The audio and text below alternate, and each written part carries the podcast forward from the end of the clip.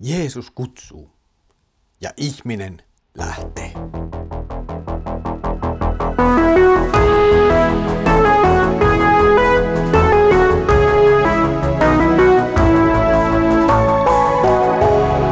Kirjoitusten pauloissa. Tervetuloa taas Kirjoitusten pauloissa Raamattu-podcastin ääreen. Edellisellä kerralla katselimme Jeesuksen ohjelman julistusta. Tuosta ohjelman julistuksesta neljännen ja viidennen vuosisadan kirkkoisa Hieronymus lausuu. Toivo parantumisesta lievittää lääkkeiden tuomaa pahoinvointia. Hän, joka haluaa pähkinän, rikkoo sen kuoren. Niinpä hän, joka haluaa pyhän oman tunnon ilon, nielee katumuksen katkeruuden. Jeesus siis asetti itselleen ohjelman, sanat, jotka määrittävät hänen työtään, elämäänsä, julistustaan, lopulta myös kuolemaa ja ylösnousemusta. Ja nyt siitä ohjelman julistuksesta, siitä hetkestä jatkamme eteenpäin ja tulemme tilanteeseen, jossa Jeesus kutsuu ensimmäiset opetuslapsensa. Luemme nyt Markuksen evankeliumin ensimmäisen luvun jakeet 16-20. Kun Jeesus kulki Galilean järven rantaa, hän näki Simonin ja tämän veljen Andreaksen. He olivat järvellä kalastamassa heittoverkolla. He olivat näet kalastajia. Jeesus sanoi heille, lähtekää minun mukaani. Minä teen teistä ihmisten kalastajia. He jättivät heti verkkonsa ja lähtivät seuraamaan Jeesusta.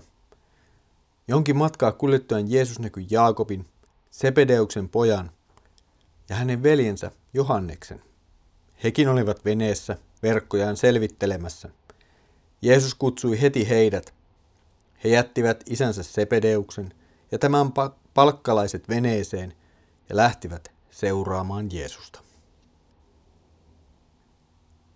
Nyt Markus asettaa meille meidän eteemme tapahtuman paikan, näyttämön, jos seuraavat asiat tapahtuvat. Jeesus on edelleen pohjoisessa Israelissa Galilean järven rannalla. Eli olemme hivenen syrjässä uskonnollisesta keskuksesta Jerusalemista, mutta emme toki, kuten jo aikaisemmin totesimme, niin jossakin aivan periferiassa, jossa ei ketään muita ole. Olemme kuitenkin merkittävässä paikassa, jossa asuu merkittävä määrä ihmisiä. Mutta vielä ei kuitenkaan ole aika Jerusalemille. Nyt on aika Galilealle. Jerusalemin aika tulee myöhemmin. Ja sillä on oma merkityksensä sitten kertomuksessa, kun siirrymme kohti Jerusalemia. Tässä vaiheessa kuitenkin Jeesus pysyy vielä juutalaisen kansan parissa, siis oman kansansa parissa. Hän ei lähde Galileassa oleviin kreikkalaisiin tai muihin kaupunkeihin, vaan hän pysyy juutalaisten parissa. Hän tulee ensin juutalaista kansaa, Jumalan valittua kansaa arten. Mutta myöhemmin sitten kyllä näemme, mitä tälle asialle ja tapahtuu ja mitä siitä sitten seuraa. Nyt Jeesus kutsuu ensimmäiset opetuslapsensa. Tässä jaksossa emme vielä näe koko 12 opetuslapsen joukkoa. Nyt kutsutaan Simon, joka myöhemmin tunnetaan nimellä Pietari, Andreas hänen veljensä sekä Sepedeuksen pojat Jaakob ja Johannes. Näyttää jotenkin siltä, että näille neljälle oli kovin helppoa jättää työnsä ja perheensä sekä lähteä Jeesuksen matkaan. Normaalisti kai ihminen miettii erilaisia asioita ennen kuin hyppää mukaan johonkin, joka voi muuttaa koko hänen elämänsä.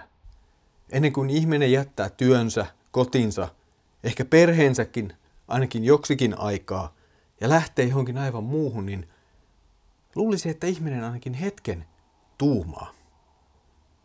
Mutta tässä kohtaa näemme, että ei. Simon, Andreas, Jaakob ja Johannes, he lähtevät välittömästi Jeesuksen mukaan. Ehkä tässä kohtaa meidän kannattaa pysähtyä sen ajatuksen äärelle, että Jeesus on se, joka kutsuu. Jeesus kutsuu näitä miehiä. Opetuslapset eivät ensin katsele Jeesusta, kuuntele hänen puheitaan, mieti kuka tuo mies mahtaa olla ja tee sitten ratkaisua seurata häntä. Asiat menevät itse asiassa aivan täysin toisinpäin. Jeesus tulee näiden ihmisten luo. Jeesus näkee heidät. Jeesus kutsuu heidät. Kaikki lähtee liikkeelle Jumalasta, ei ihmisestä. Tämä on tärkeää huomata nyt, kun sitten näemme edessämme olevan tehtävän. Sen tehtävän, johon Jeesus kutsuu näitä opetuslapsia. Näiden opetuslasten tehtävän keskuksessa on Jumalan toiminta ja Jumalan lupaukset.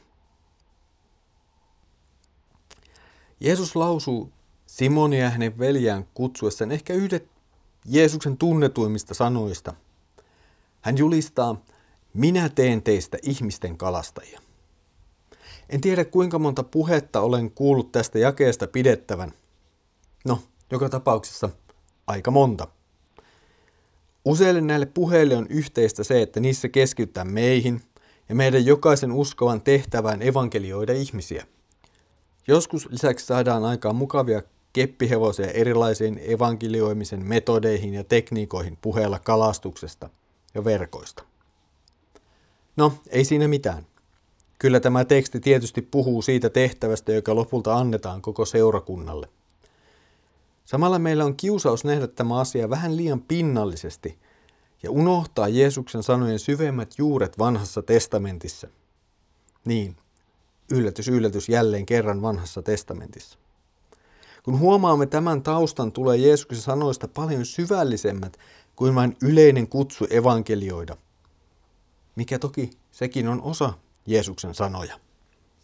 Jeesuksen sanojen tausta on profeetta Jeremian kirjassa. Jos muistat tai tunnet yhtään Jeremian tarinaa, niin ei mieleen tule kovin myönteinen kertomus ihmisistä, jotka haluavat kuulla Jumalan kutsun. Ei.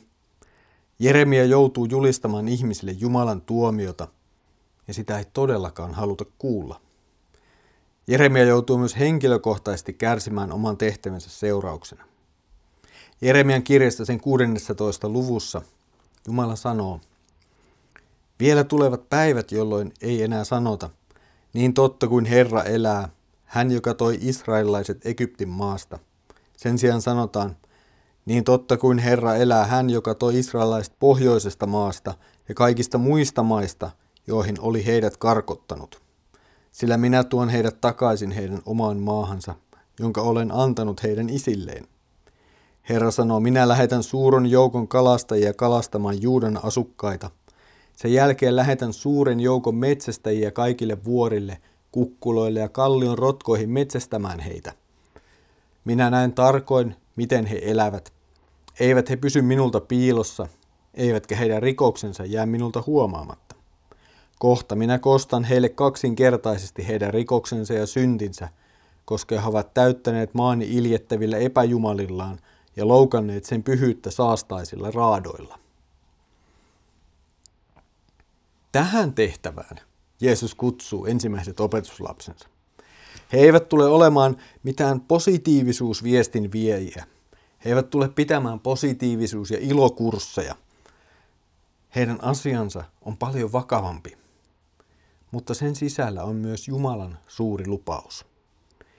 Jeremian kirjasta lukiessamme Noissa jakeissa Jumala kantaa huolta kansastaan sen ollessa pakkosiirtolaisuudessa. Samalla Jumala julistaa ankaran tuomion. Hän ei siedä kansan vääryyttä ja epäjumalan palvelusta. Opetuslapset ja samalla myöhemmin koko seurakunta kutsutaan julistamaan tätä. Opetuslapset joutuvat julistamaan Jumalan tuomiota. He joutuvat julistamaan jotakin sellaista, mitä ihmiset eivät todellakaan halua kuulla mitä minä tai sinä, mitä me emme halua kuulla. He julistavat Jumalan tuomiota kansalle, joka on kääntänyt selkänsä Jumalalle. Vaikka muodollisesti moni uskonnollinen toiminta silti oli vielä Jeremian aikana ja myös Jeesuksen aikana käynnissä. Kansa ei ollut kääntynyt ajattelemaan, että Jumalaa ei ole, mutta he olivat hylänneet totuuden Jumalasta ja hänen tahdostaan. Jeesuksen Israel oli aivan samalla tavalla pakkosiirtolaisuudessa kuin Jeremian ajan kansa. Pakkosiirtolaisuus ei vain ollut pelkästään poliittista, kuten se ei ollut Jeremiankaan aikana, vaan pakkosiirtolaisuus oli jotain paljon syvempää, paljon suurempaa kuin vain yksittäisen maan hallitseminen ja yksittäisenä kansana jossakin paikassa eläminen. Jeesus tulee vapauttamaan kansaa pakkosiirtolaisuudessa. Ja nyt tulemme siihen syvempään syyhyn, nimittäin syntiin. Synti on lopulta syy, miksi ihminen elää pakkosiirtolaisuudessa. Miksi koko tämä asia on esissä. Jeesus tulee paljastamaan Jeremian tavoin kansan keskellä elävän väärän käsityksen Jumalasta ja Jumalan tahdosta. Tähän kutsutaan myös opetuslapset. He oppivat ja lähtevät sitten julistamaan tätä. Monesti tätä julistusta ei oteta kovin ystävällisesti ja riemullisesti vastaan. Ei otettu silloin muinoin, eikä oteta nyt.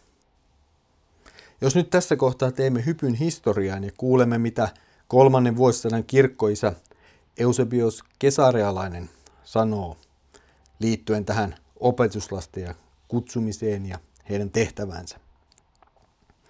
Ehkä nuo sanat saattavat hyvin heijastaa myös meidän omaa kokemustamme sen tehtävän ääressä, jossa evankeliumin pitäisi viedä niille, jotka eivät sitä vielä tunne ja eivät vielä usko Jeesukseen Kristukseen.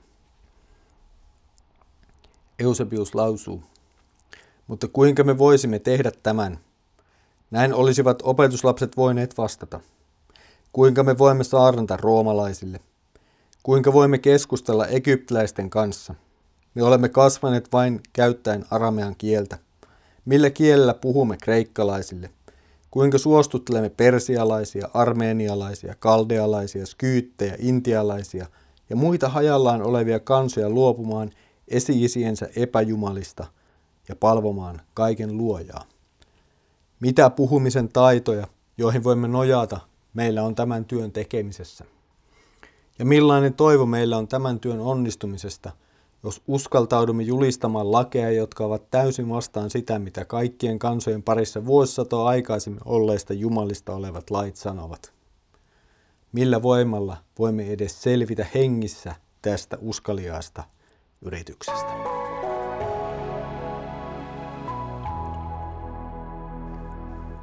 Jeesus kutsuu suureen tehtävään. Siinä tehtävässä on selvästi kaksi puolta – se sisältää viestin Jumalan laista ja synnistä. Se sisältää viestin tuomiosta. Se sisältää epämukavia asioita, mutta silti ne ovat Jumalan tehtävään asettamia sisältöjä. Onneksi tässä tehtävässä on myös se upea puoli. Se sisältää sanoman vapautuksesta, sovinnosta, sovituksesta, pelastuksesta. Se sisältää viestin Jumalan rakkaudesta – jossa Jumala tulee etsimään ihmistä ja tekemään sovintoa hänen kanssaan, toteuttaen myös syntien sovituksen. Tässäpä meille varsin iso ajatus tälle päivälle. Tässä oli tämänkertainen Kirjoitusten pauloissa podcast. Ensi kerralla näemme Jeesuksen Kapernaumissa saarnaamassa ja myös tekemässä ensimmäisen ihmeen Markuksen evankeliumissa. Jos haluat antaa meille palautetta, voit tehdä sitä avaimia.net sivustolla ja siellä olevan palautelomakkeen kautta. Mutta nyt kiitos kun olit mukana tässä kerrassa tänään. Jatketaan taas tästä matkaa yhdessä. Ja nyt Herramme Jeesuksen Kristuksen armo, Isä Jumalan rakkaus ja Pyhän Hengen osallisuus olkoon sinun kanssasi. Amen.